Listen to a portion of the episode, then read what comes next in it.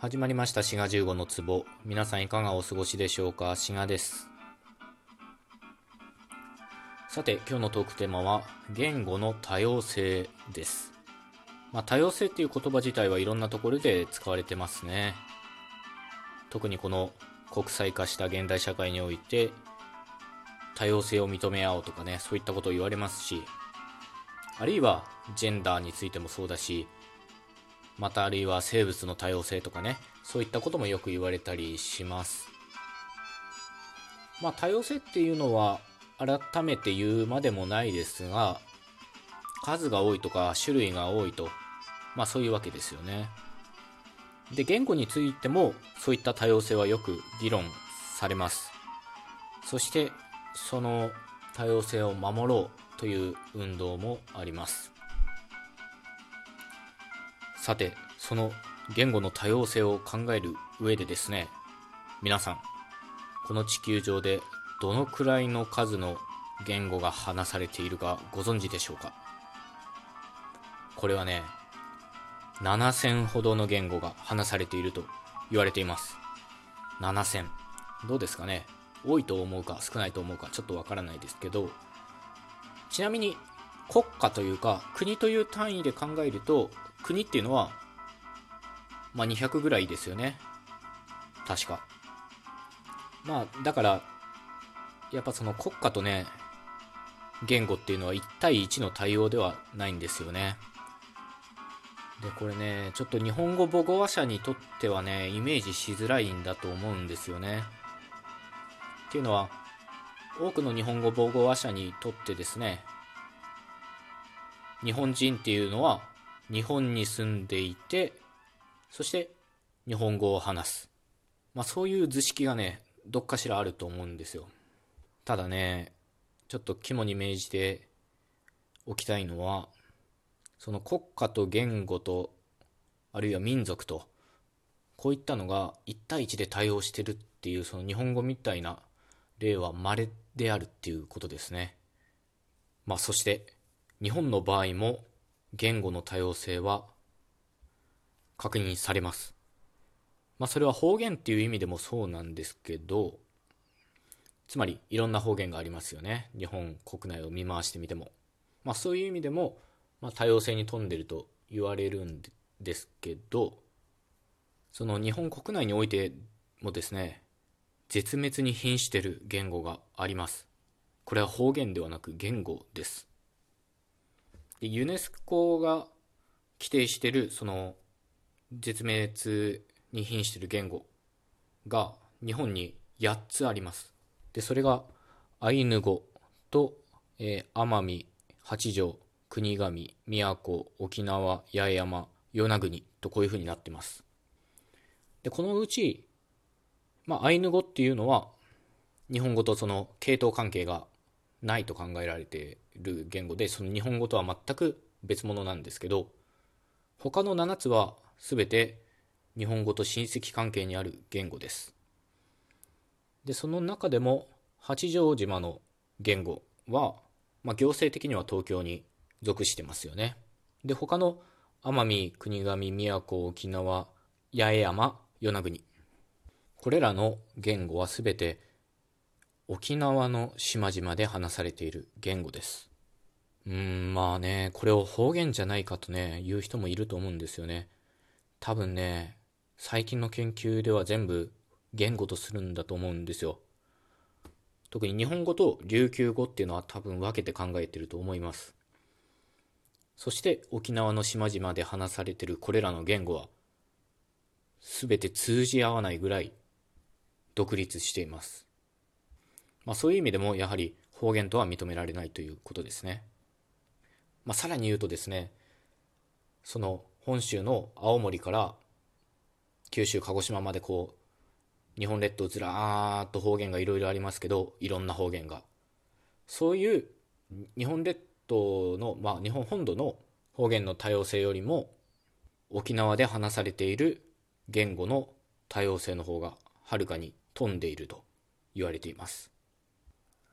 そして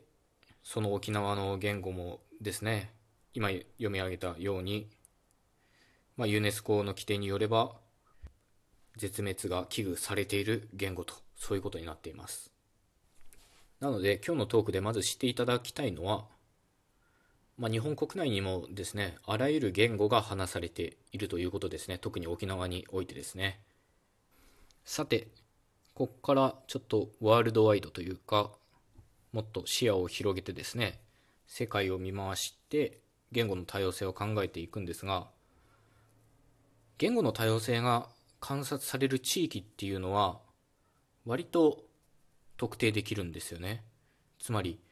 赤道付近の地域で言語の多様性はよく観察されます。で赤道から離れて北や南に行くとだんだん多様性は少なくなっていきます。具体的に申し上げますと一番はやっぱパブアニューギニアでしょうね。あるいはフィリピンとかインドネシア。そして東南アジア大陸部。あとはインド。そして中央アフリカや西アフリカとかですね。こういった地域は非常に言語の数が多い。つまり多様性に富んでいる地域です。ではなぜこういう赤道に近い地域で言語の多様性がよく見られるか。というとですね面白い仮説があるんですよ。というのがその赤道付近の地域っていうのは雨量っていうのが年中安定していて、まあ、雨量って雨の量ですね。雨が年中通して安定していてなので食料の供給が比較的安定していると。言われます。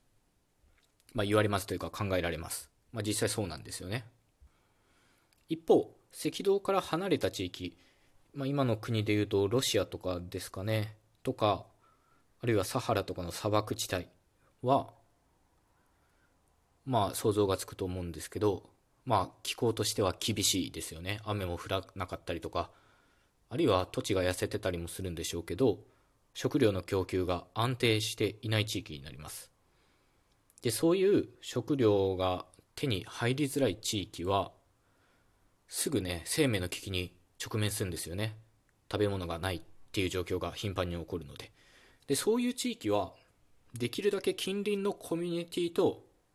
関係を密接に築いておかなきゃいけないんですよ。困ったら頼れるっていうコミュニティを、できるだけ多くのネットワークをこう張っておかないといけないんですよね。なので、そのピンチの時に頼れる共同体を多く作っておくっていうのが、その赤道から離れた地域の特徴なんですよ。で、そういう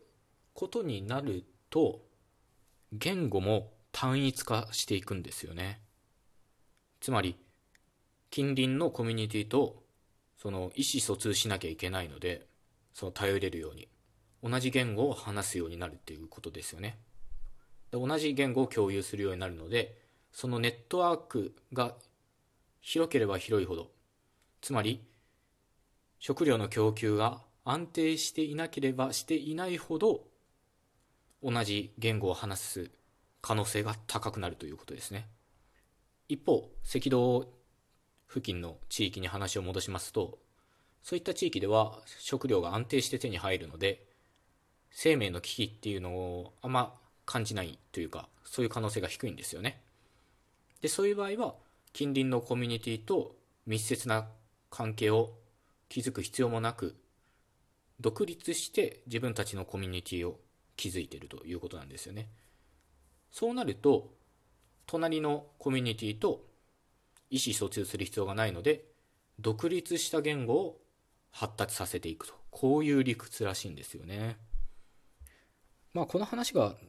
先ほど言った沖縄の島々に当てはまるかというと、どうですかね？それはちょっとわかんないです。まあ、ちょっとここでは沖縄の話はちょっと別個にしといて、今の話をまとめますと、赤道付近の地域では安定して食料が手に入るので、近隣のコミュニティとその社会的なね、ネットワークを築き上げる必要がないので、独立した言語を発展させていくと。一方で砂漠地域とか赤道から離れた気候としては厳しいような地域では、できるだけその生命の危機を感じた時に頼れる社会的ネットワークを広げておかないといけないので、そのために意思疎通できるツールとして単一の言語を共有していくとこういう理屈のようなんですねまああくまでこれはね一つの仮説なのでまあ納得はできるけどどうですかね。まあでも面白いなと思います。僕個人としてはね。そういうわけで本日のお話は言語の多様性についてでした。よろしかったら他のねトークも聞いていただけたらと思います。また番組クリップもよろしかったらお願いいたします。ではまた次回お会いしましょう。ごきげんよう。